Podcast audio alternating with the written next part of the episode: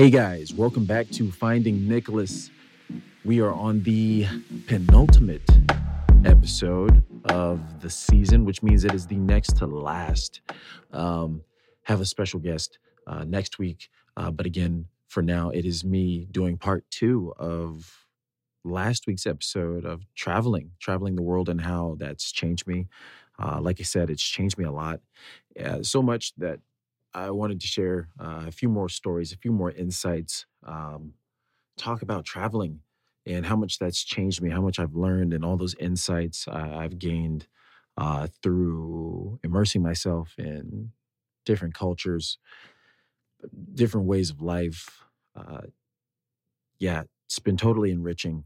And so I actually hit the pause button a second ago. So I forgot what I said earlier and I was just trying to go back through it.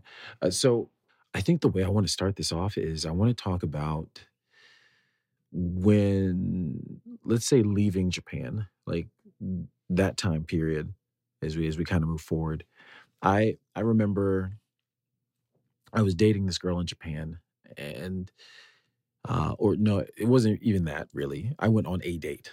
Uh, I went on a, a single date uh, with this with this girl, and she she showed me like the nice restaurants. We had a bit to eat. Uh, I went to an izakaya and um, tried all these different foods uh, native to Japan. Uh, so she was very much my tour guide and, and give me the scoop on what's what and where to go. And um, so I, I certainly appreciated that throughout the evening. And we ended up near a bridge, I think. Uh, like it was dark by this point, late in the evening, and we kind of took this side road, and it ended up near this uh, this wall, and it ended up being by a river. And we went to this wall, and we climbed up. We climbed up, looked over, and it was so dark outside that we couldn't even see the river really. You mostly heard it more than you could see it but the moon was, you know, glancing off the water and it was kind of, I don't, you know, romantic. So we're sitting there quietly. She turns to me and says, you know, hey, Nick, um, I noticed that, you know, you were looking at some different women throughout the evening and, you know, kind of essentially what's going on with that. And so she comes down to this question and she says, Nick, do you think there are ugly people in the world. I, I mean, how do you answer that at, you know, 23, 24 years old? Basically, I told her, yes. You know, I didn't say it in such a way that it was ugly, like, like it was mean spirited or anything like that. You know, I was like, you know, yeah, there are people who may be less attractive than others and, you know, may not have the features and, and the like. And she goes, hmm. And then just stares at me, like dead stares at me, and it's silence. And all you hear is like in the distance, some people here and there, this low hum of, of talking, and the river going by. I knew what I should have said. You know, I, I felt like I knew the answer she wanted me to give, but I gave mine which was true and authentic and was all you know genuinely me but she she looks at me finally eh, after you know staring a hole you know off into the distance then at me. She says nick there are no ugly people in the world. And i was floored. I mean i it was something crazy uh, enough that i'd never thought of. I had never really considered what that view meant for me or, or shaped how I looked at people, situations. Uh, it, imagine somebody asking you, you know, are there ugly people in the world? And clearly, your, your mind, I think my mind goes to to movies. They don't put ugly people in movies, really. They don't put ugly people on magazine covers. Statistically speaking, attractive, good looking people get higher salaries and, and better opportunities and, you know, ultimately live in better neighborhoods, on and on and on. And so I was like, yeah, yeah, yeah, there, there are ugly people. But I never considered what that really meant. Like, if there are ugly people, that means I think there are ugly people. And that by proxy, you know, in turn, I maybe I agree that, you know, when I see when when when I would see a person who I thought was unattractive, I thought they were less intelligent or not as fun or funny and charismatic. That do you want to be seen with this person or not? Or do you want to date this person publicly or not? And all that implicit bias that you that you if you harbor such a thought, that means you're going out and you're acting on that, right? Whether you're aware of it or not. And so by me admitting uh, to her and then kind of admitting to myself that I thought they were ugly people, um, I I stripped people of their humanity. I uh, you know, there's so many awesome things about a person, their personality, their style, the way that they speak.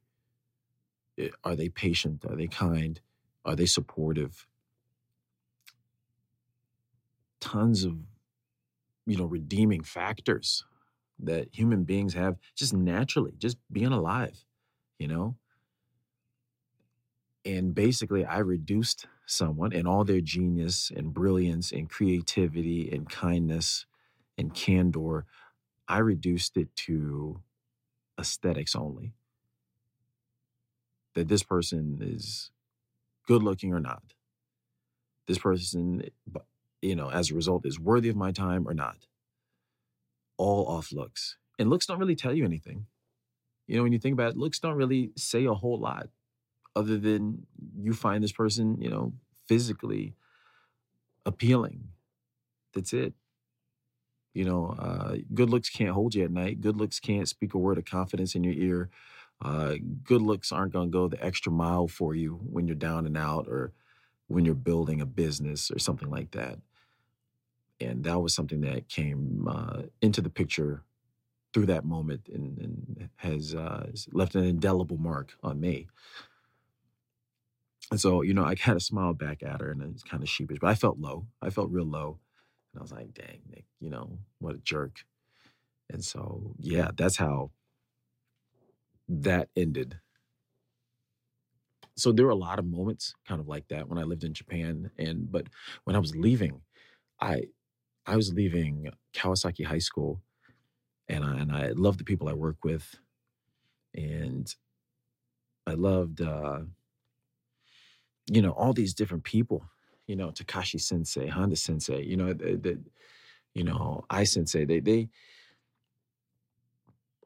I had a, I think a greater time because of them. You know, people who went out of their way to make sure I had a good time and that things were okay and that I was getting along well uh, in the country and in my city and in my job.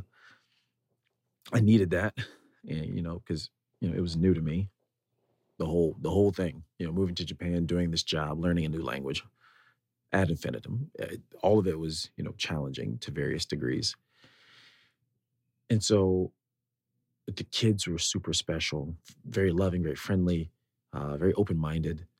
Uh, just had so much fun teaching them and learning from them. And so I remember leaving the school and I gave a speech in Japanese and I and I cried during the speech. And then it was my last day. They asked me to sit in the teacher's room for a little bit longer. And when I walked out, they had like a big ceremony and everything for me. And then people were lined up uh, down the, the quarters and down the street. Um, and when I drove out, I had I had tears in my eyes and I could barely see. And the kids chased after my car down the road, and uh, just ugly, ugly, ugly face, ugly tears. You know, I could barely keep my eyes open, and, and and you know, it was all blurred as I was trying to get down the road. But I really appreciated a culture that put other people first. It seemed I, I'd never known a, a group of people or a society that praised the individual for doing, I won't say regular things, but being consistent even in doing regular things. They they have this thing like, you know, gaman suru, you know, you know, you just you see it through that type of mentality or gambare, you know, do your best. And there's this fight, uh, I think, in the Japanese people that that I really came to know and love, and and and a kindness, uh, a selflessness that, you know, one way or the other, if, if they really meant it or not, or just felt felt compelled because it's the way their societies run, and and obviously there are a lot of people who felt that pressure as well. Uh, with that with that sense of duty and unity. But it affected me in, in a profound way uh, it just allowed me to not think so much about the returns on what i need and what i'm invested in and, and the people i'm invested in and it, it, took everything away from a transactional state you, you know I, in America, I feel like sometimes you know everything is a transaction. You know, quid pro quo. I do this, you you you give me that, or you know, that kind of dynamic. Just it's trading and bartering and negotiating, and even down to your principles, your core principles. You know, I I don't think you should be bartering and negotiating your beliefs. But, but the, I think that sense of morality here is warped in this country. Um, I'll give you an example. I give I give you a real example where where we have normalized certain behaviors and and and actions and atrocities. Like I remember when Sandy Hook happened, and I think that was the the, the shooting in is it Connecticut? I'm sorry if it's not, but but it was Sandy Hook massacre, the the one with the elementary schoolers, and because of the time difference, you know, it, I just discovered that it happened uh, in the morning. And so I, I, drove to the school. And when I get inside, uh, all my students and the faculty, they look very concerned. And they're like, Nick, are you okay? Are, are you are you fine? Are are... And I was like, um, yeah, I'm cool. You know, what what's the deal? And they were they said there was a shooting in your country in my mind, I, I that didn't phase me. I mean, we have shootings all the time. Uh, the, you know, America loves guns, and so I, I, hadn't actually I hadn't made any overt motions or anything like that. I just in my head was like, know, okay, okay. And they said it was a school shooting. And I said, oh. And they said it was elementary schoolers, which at that point I was like, now, okay, that's different. It's not a middle school or, or especially a high school, elementary school. Uh, that's new. And then they said the number was like, I, I don't think like, you know, 22 people total. You know, it was like 18 children maybe and like four adults or three adults, whatever that number was. I'm sorry. I, I should have probably written that down before this. But, and I'm kind of like, oh my God, in my head. But I'm still not completely surprised I'm like, I'm not unable to not work or function. But these kids were crying. The adults and the, and the faculty members were crying, were dead in tears. This wasn't their country. They didn't go to school there, don't know anybody over there. And were concerned for me and my well being. And here I was from the place, from the United States, and I felt like almost nothing.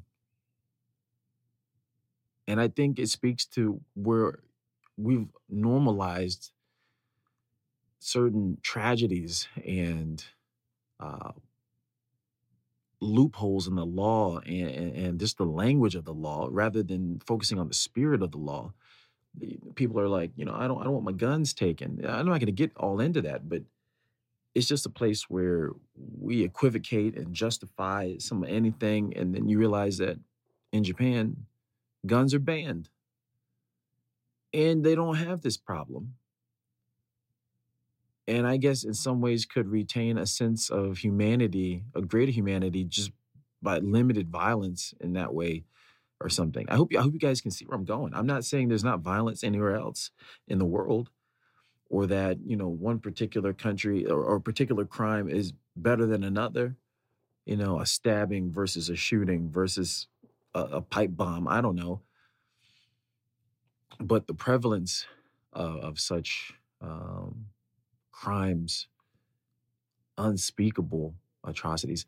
It, I think it does say something. I'm not going to say what I think it says here, but I hope you can make that connection and realize that the world is a big place and that some things that you may find normal in your country may not be normal in the world at large.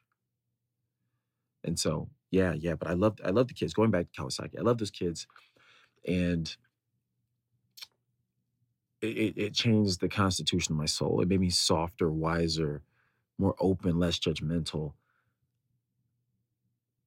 And so let's carry on. So I'm going home to the United States after to after leaving this job, and I stop in Italy, and I'm hanging out with uh, my friend Miriam, who I just met maybe like you know a few months ago in Thailand. Awesome story there, but ended up reaching out to her saying, "Hey Miriam, um, I actually am traveling to Italy. I hope uh, you're doing well. I'm going to Rome. Do you know a place where I can stay in Rome? Anything I should see and do? You know, just kind of help me out with with some stuff." And she says, "Oh, well, Nick, I I live in Rome. Come stay with me." And I was like, "What?" You know, because I one I wasn't going to have to pay. Uh, for a hotel and accommodations. Then I kind of had a built-in tour guide. And then this was like someone who was maybe a stranger months ago, uh, who was just offering me her place.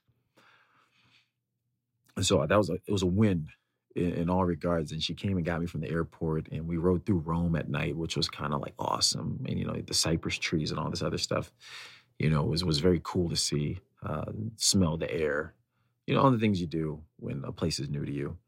Uh, and that was my first time at that time to Italy. And so, um, so I, I get to her place and I, she's working for the first few days.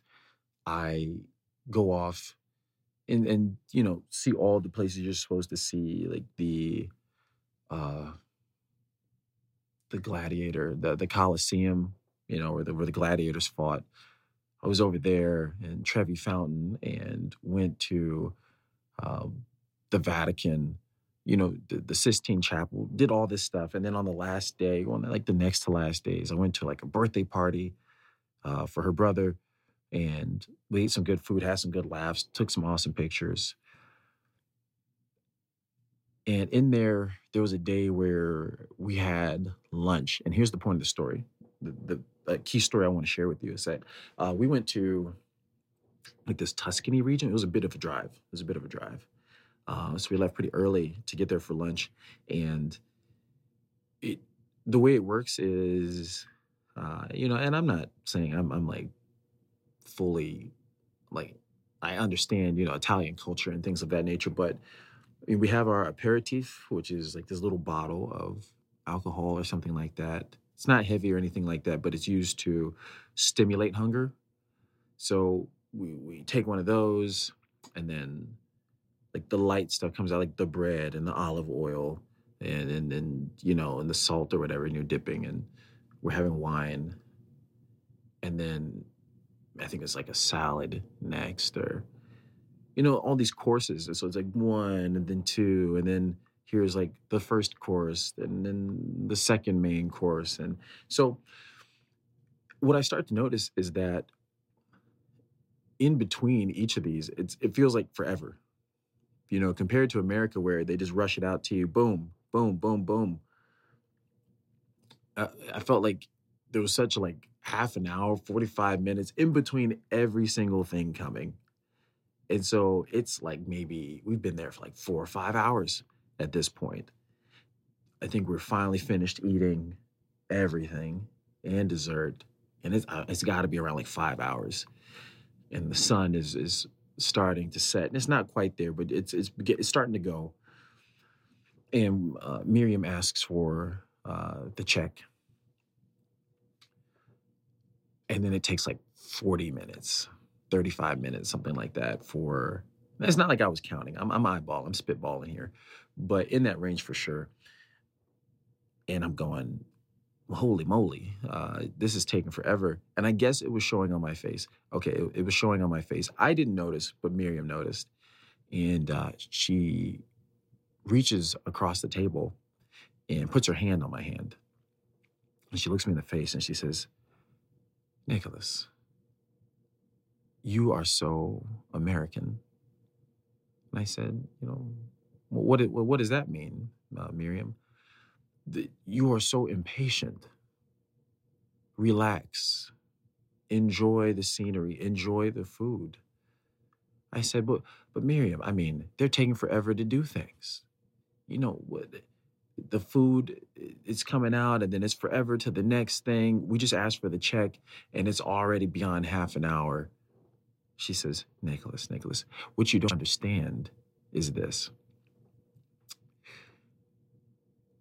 We came out here, she, and she says, you know, us Italians, Nicholas, we, the food is secondary. The conversation and the bonding, the communication is first. You know, we're here to eat, but yes, but the first thing we're here is to fellowship, is to spend time with each other, to know and love and grow with each other. And the food is just the way of bringing us to this space to do that. Again, one of those paradigm shifting moments in my life where I was like, man, how have I been living in such a rushed state and, a state of just like urgency, sort of, where you know, I in the states you're kind of used to someone putting the check down while you're still eating. You know, they come by and they said, "Hey, when you're ready," and then there's a check on the corner of the table. Or somebody keeps popping up and they're going, "Would you would you care for something else? Would you care for a dessert? Would you care for this?" And they're kind of pushing you through that that sales phase, right? And but you but you feel kind of rushed sometimes and feel kind of hurried whereas i think in italy you know at that particular experience at that time which is you know if you've ever been to a lot of europe uh, a lot of things are, are, are, generally i think in a restaurant situation a, a, bit slower. Some places more than others for sure. Uh, but they never asked us what what we wanted to like oh do you want this? Do you want that? Keep checking on us. It was almost like the exact opposite where it was like hey would you please come check on us? You know could you please you know bring more wine? We've been looking for you for 25 minutes and so that was different for me and i had to make that adjustment you know mentally um to just maybe process that in a different way process spending time with each other in, a different way and how to be more authentic where I could not only show my mind and where my heart is and where I want it to be, but also live in such a way where people can see the real time growth and changes in me. You know, as I learned those things. And so that was a, that was a tremendous moment for me, Rome. And so I went back to the United States uh, became a certified teacher, uh, worked in a, at a small town school for a little while, and then applied for a job in Germany. Got the job in Germany uh, at, at a pretty prestigious boarding school. And I, I'd never been to Germany, except maybe as a kid, which I didn't remember. Um, so as an adult, this was my first experience. Uh, it would be to live live in Europe, work in Europe, uh, live in Germany, work in Germany. And part of what I was there to do was to be a language and literature professor in the IB, the International Baccalaureate. And I had these roles. I was a, a dorm master of, of about 17 boys, and at one point, about 31 boys head basketball coach and like business supervisor of a, of a student uh, train entertainment refreshment business. So let's fast forward. Like it was so great, number one, to be in such an environment where I think there are maybe, you know, probably 60, 70 nationalities represented in this school. so you heard so many different languages, even though the main modes of communication were either in German or English. But eh, there are people, you know, speaking Arabic and Spanish and French and Italian and and like everything that you can imagine. And it was very cool to see how human beings could, you know, so many kids could listen to someone speaking in French but answer them in German and someone understood it in German but translated it for somebody else you know in eh, I don't I don't know some any other language right right in Chinese I I just saw it so often and I thought that was really cool to because if you speak more than one language you can now speak to twice as many people right? Essentially if you learn a third language I mean how much more the world opens up to you? And so here I was in that environment, and what was particularly challenging was not only you know yeah of teaching kids uh, who whose you know language first language is not English, you know for many, having to explain things and articulate and highlight and map out stuff and illustrate things for them. You're talking about differentiation. Whew.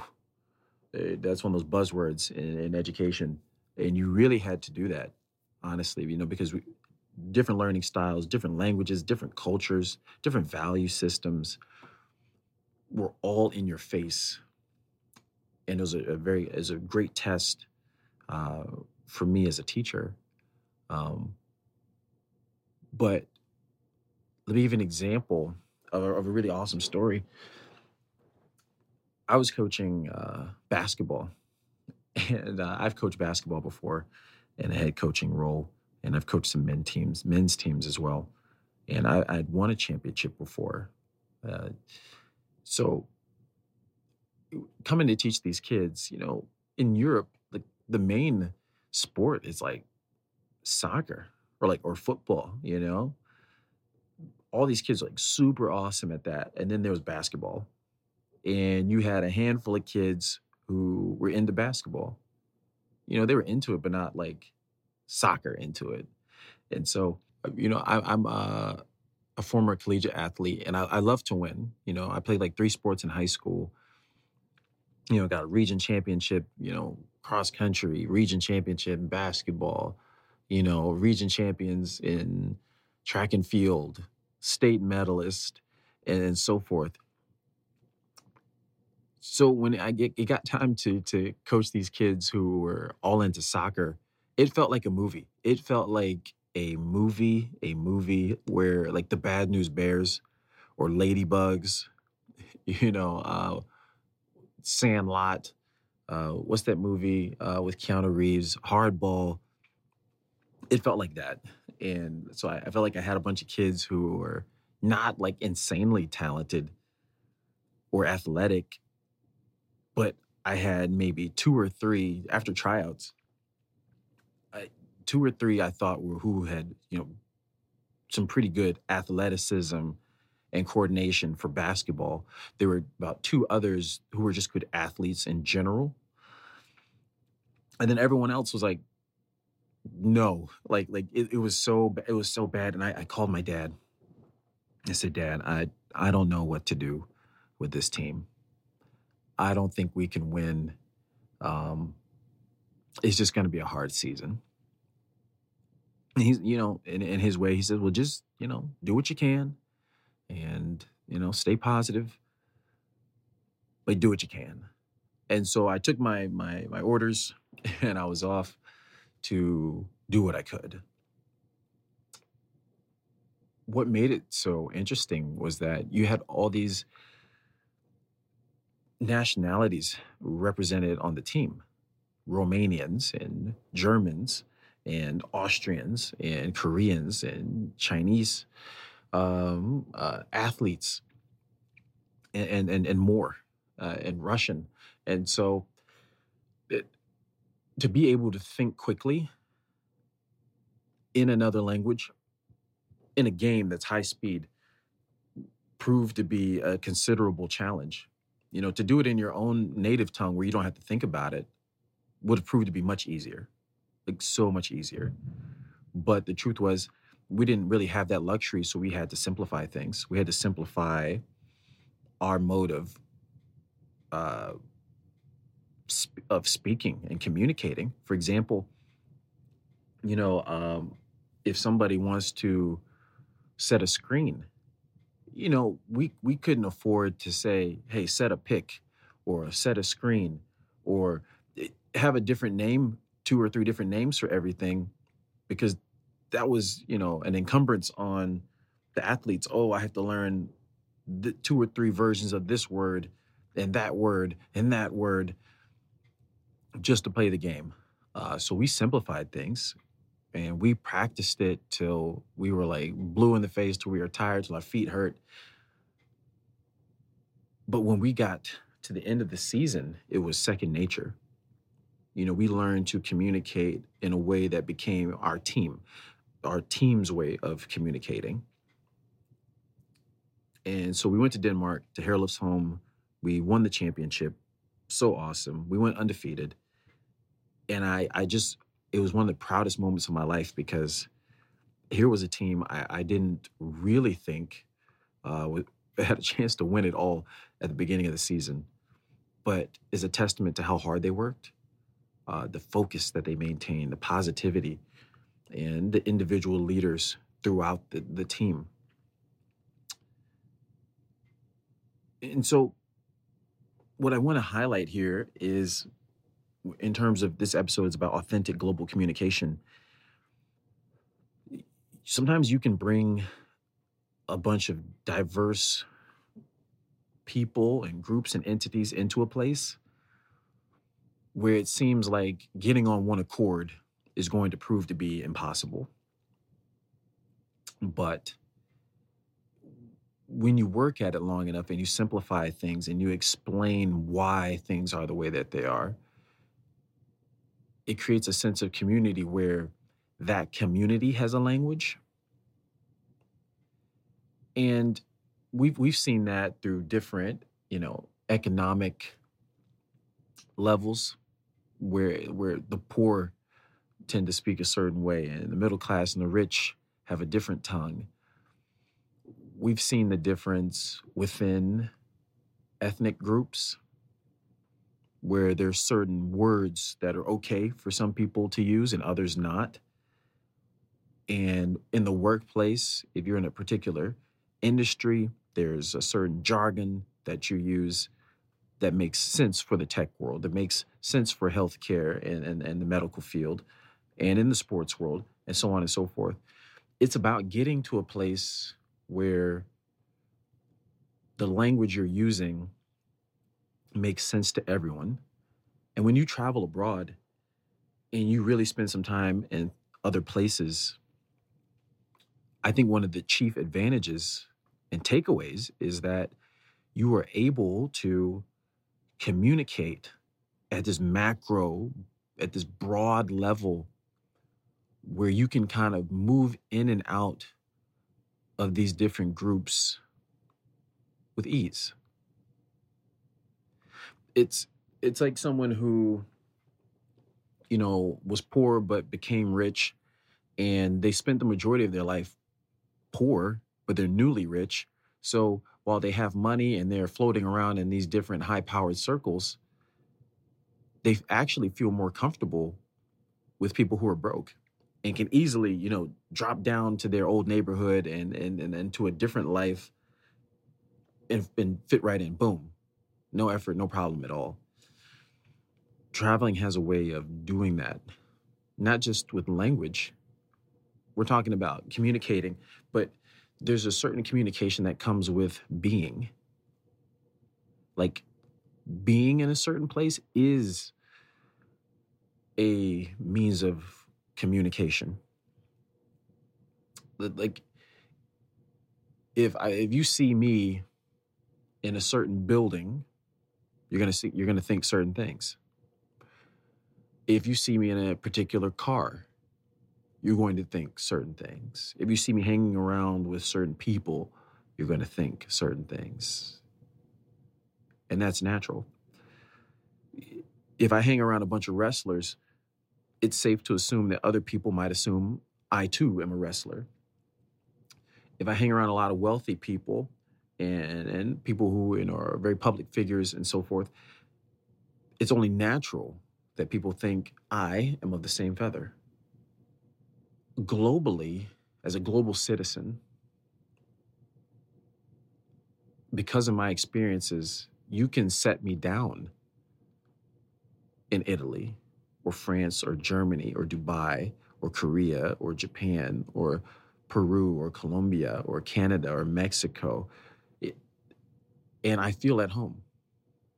And there's something in me that people pick up on it and know that I am also part of them. But it's only because I've, I've had these experiences that have allowed me to grow in that capacity, to expand my, my worldviews, to expand my palate when it comes to foods, where I, I don't freak out if somebody asks me, Nick, do you want to have sushi? I'm not, I'm not going, oh, oh, oh, oh, it's, it's raw fish. I can't do it. Or if I go to Slovenia and there's a horse burger restaurant and, oh, I, I can't do horse. Oh, I, I saw black stallion. it, because I've tried those things and because I've been those places, I, I'm not easily offended. I I'm not easily moved and influenced one way or the other. I'm just tolerant, I guess, and, and accepting of all that I see. And so it's funny because, you know, people, there's a quote by like, I think Ernest Hemingway or something like that, where, or, maybe Dickens, I don't know. But the more you travel, paraphrasing, the more you travel, it dispels stereotypes and racism and bigotry. That's what travel does for you. It introduces you to the 7.8 billion other people on the planet and the ways of life and the modes of thinking to where it erodes this buildup, this muck that you've allowed to grow on you by being idle, by being stationary. When you never leave where you are, it's kind of like this fungus grows over you, right? This moss grows over you. Uh, but the more that you move, uh, it, it doesn't allow that that those things to stick to you. And what I think, you know, I think what I'm trying to say there is we've seen, particularly in America of late, that, that new ways of thinking aren't really accepted or acceptable on either side. On either side, whether you're Democrat, you know, Republican, Libertarian, I, I don't care. People are so entrenched in their way of thinking that they can't possibly see another side. They don't spend time on the other side. And so there's no way of knowing.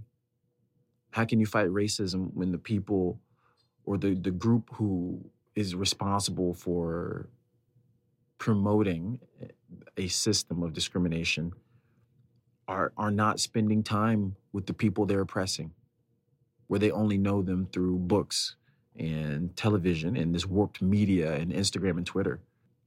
I don't know. But let's let's kind of round this thing out. It- global authentic communication. Here's what it is. Here's what it is to me. I've taken my friends to different countries. I've traveled with my sister to different countries. We've we've had brilliant times, amazing times. We've endured challenges and sticky situations. Um, we've lived in YOLO'd to the max, and those are absolutely amazing and unforgettable memories that that we created. But in the process of progress, that at some point you're going to revert to a lesser form. You know, you're going to get ahead and say, "Oh, I understand everything that's going on here, and look at that. Look, you can do this and you can do that. Wow!" And the world's going to open up to you. But in the process of trying to adapt to that and accept that, there is going to be a kind of of a pushback, is what I'm, I'm trying to say. That you're going to say, if some if you if you've always believed there's only one God, There's only one God. And then you go around the world and somebody says there are 50 gods, there are 10 gods, there are 20 gods, there are two gods.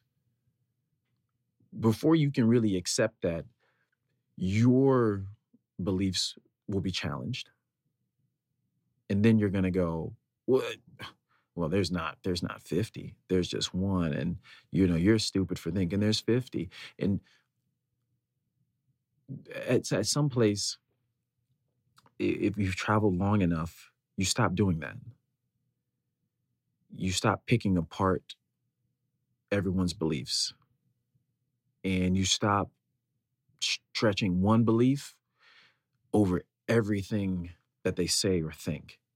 That because they said they believe in 50 gods, now you you've invalidated everything else they have to say after that moment. If they say one plus one is two, you're like, no, because you said there's 50 gods, two can't be right either. Your whole sense of reality is suspect. I don't believe you. And people have to get over that. There, there is a language out here that it reacts to authentic people. The world is the world, and it, and it tries to speak to you in the way, and only the way the world can. The world is full of spiritual beings living a physical, fleshly existence, and its options to communicate to you are through nature, through circumstances, and through language. That's it. You know, if the world wants to talk to you, it's going to send you someone to come speak to you.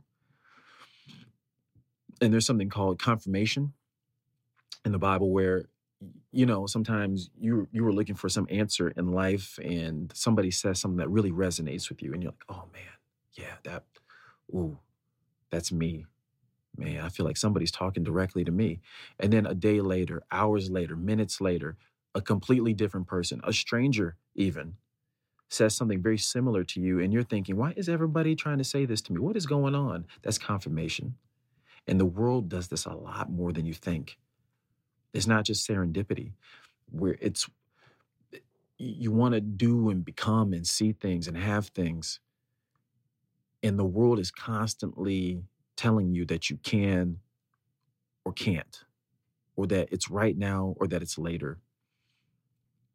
And we miss that because we're holding on to who we think we are, what we've been through, and what our story means to us. And hearing other stories it changes the way you look at your story.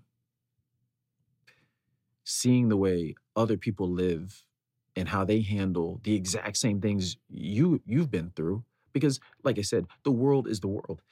7.8 billion people, but we all love to sing, love, dance, eat, sleep. We feel good when we're doing good work and meaningful work. That's the same everywhere as a human being. And so when you get to a place where you realize that, wow, this person went through the exact same thing I did, but here's how they handled it. It loosens the chains that you put on yourself, all the chains that we have in our minds, the, the, the chains that we've placed on ourselves. We're the, really the only ones holding ourselves back. And so the question becomes then how do we communicate authentically in the world? How do we bring our best selves to every interaction? And what that means is step one is you have to be present. You have to be tapped in to the right now. You have to let go of what was and what might be to grab hold of the power that is available to you in the now. You can't change the past, but you can alter the future by focusing on the now. I know that sounds cliche and simple, but it is cliche and it is simple. The, the next step after you know gaining this this this awareness you have to allow yourself to be molded. You have to think of yourself as silly putty and allow people to press on you, allow situations to crush you, allow people to split you apart sometimes, and then let the world push you back together to make you into a new thing. Because that travel makes you into something new if you let it. But we are geared towards progress. That is, you know, that that chemical, you know, dopamine. Yeah, that molecule. It, it's it's all about anticipation and expectation and reaching for the unknown. We get excited by the unknown. Literally, I'm reading this book where there's a difference between when you look down and when you look up. Because when you look down, all those things are available to you in the present. And so you have something called like the peripersonal. And those are things that you can reach like right in front of you without moving. Okay. And then you have this extra personal side where it's away from you. And then your brain has to figure out how do I go get it? What are the steps I've got to? It has to, there's some planning that has to take place in order to procure or to to to, to get that. And so traveling makes you live in this kind of extra personal world where you have to figure things out. And that dopamine release that's so sweet comes in to to to fill us up, right? In short, the changes we want to see in ourselves, the changes we want to see in the world, the happiness we wish to enjoy. The price you pay is being changed, losing your old self in favor of this new person you wish to be. But it comes at the price of challenges. Travel is challenge. Even if it's not a physical one, it may challenge your worldview. And as we know, the, the the body follows the mind. And so when you when you when you decide in your mind that this is where you want to be, this is what you want to go, and where, this what, these are the things you want to do, have on and on and on, it sets out a course and a destination that is ahead of you, which pulls you like gravity towards it. But you can only get there by leaving your spot. You, I can't get to the Chick fil A down the street without leaving where I am. And the language of the world constantly asks you to leave, to leave your old thoughts, to leave uh, maybe your hometown, and so on and so forth. If you can listen to yourself and follow that pull without asking too many questions, without judging it too hard, the language can, the world can speak to you. It can use people and love and animals and anything it has access to to shape you into who you're trying to be. It's an emotional language. It's a cognitive language. It's a hopeful and optimistic language. But it is not a language that is without setbacks or disappointments or heartache and heartbreak and suffering.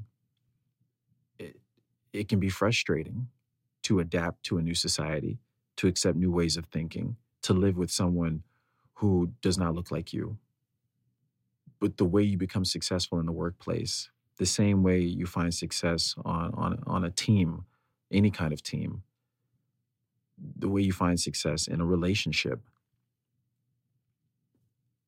it's about communicating with the language of the world and not necessarily the language that you think English and French and Spanish and whatever. That, that that could always change. But underneath it all, the real language that is governing this planet and beyond in the solar system, there is a collective consciousness that is using us to serve others. And so when you travel, travel with the mind to serve. Travel with the, this mind of pride and dignity and, and, and, and show people where you come from. Show, show them the best of what you have to offer. And when they're in your home, give them the best of what you have to offer. This is this is the language. This is global, authentic communication. It's not listening to what people are saying, it's the spirit behind it. It's not the face that they're showing you, it's the face that they're hiding. It's not the face you're showing, but the one that you're hiding. And we hide behind clothes and, and, and materialism. We hide behind other people's thoughts and their bunny ears wisdom. And travel makes you check all that. It makes you constantly compare and consider what is real. And the truth is, real is anything you want it to be, but only if you understand the principles of how the world works. There are certain principles in the world where it works the way it works. Gravity is what it is. You jump off this building right now, splat. Like like that you can't change that. Truth isn't going to change. Patience, kindness, all of these things that people mentioned thousands of years ago as being, you know, vir- these amazing virtues still apply. But if you can stay firmly rooted in that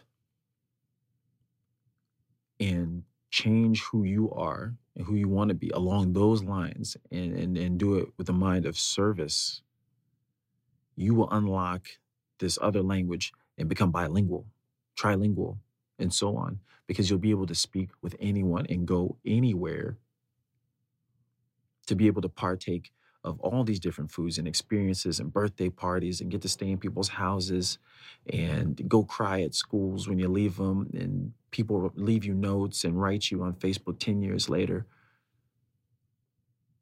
That's what happens when, when you speak with the heart.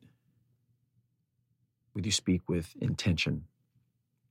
When you when you speak with a, a servant's heart. So yeah, this is authentic communication.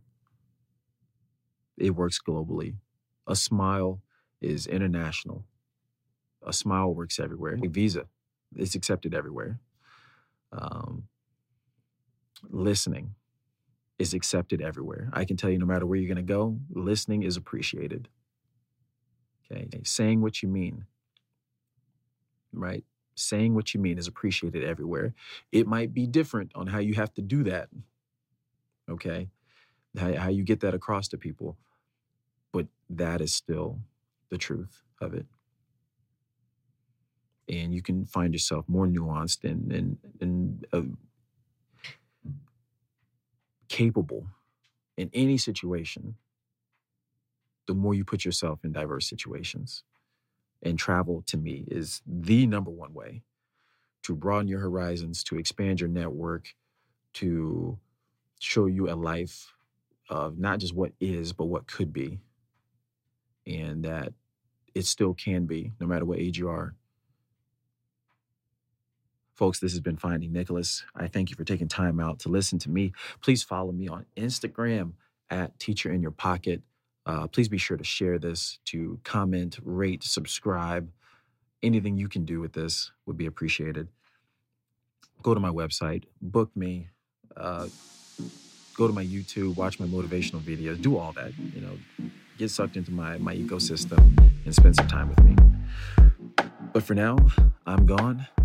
Peace.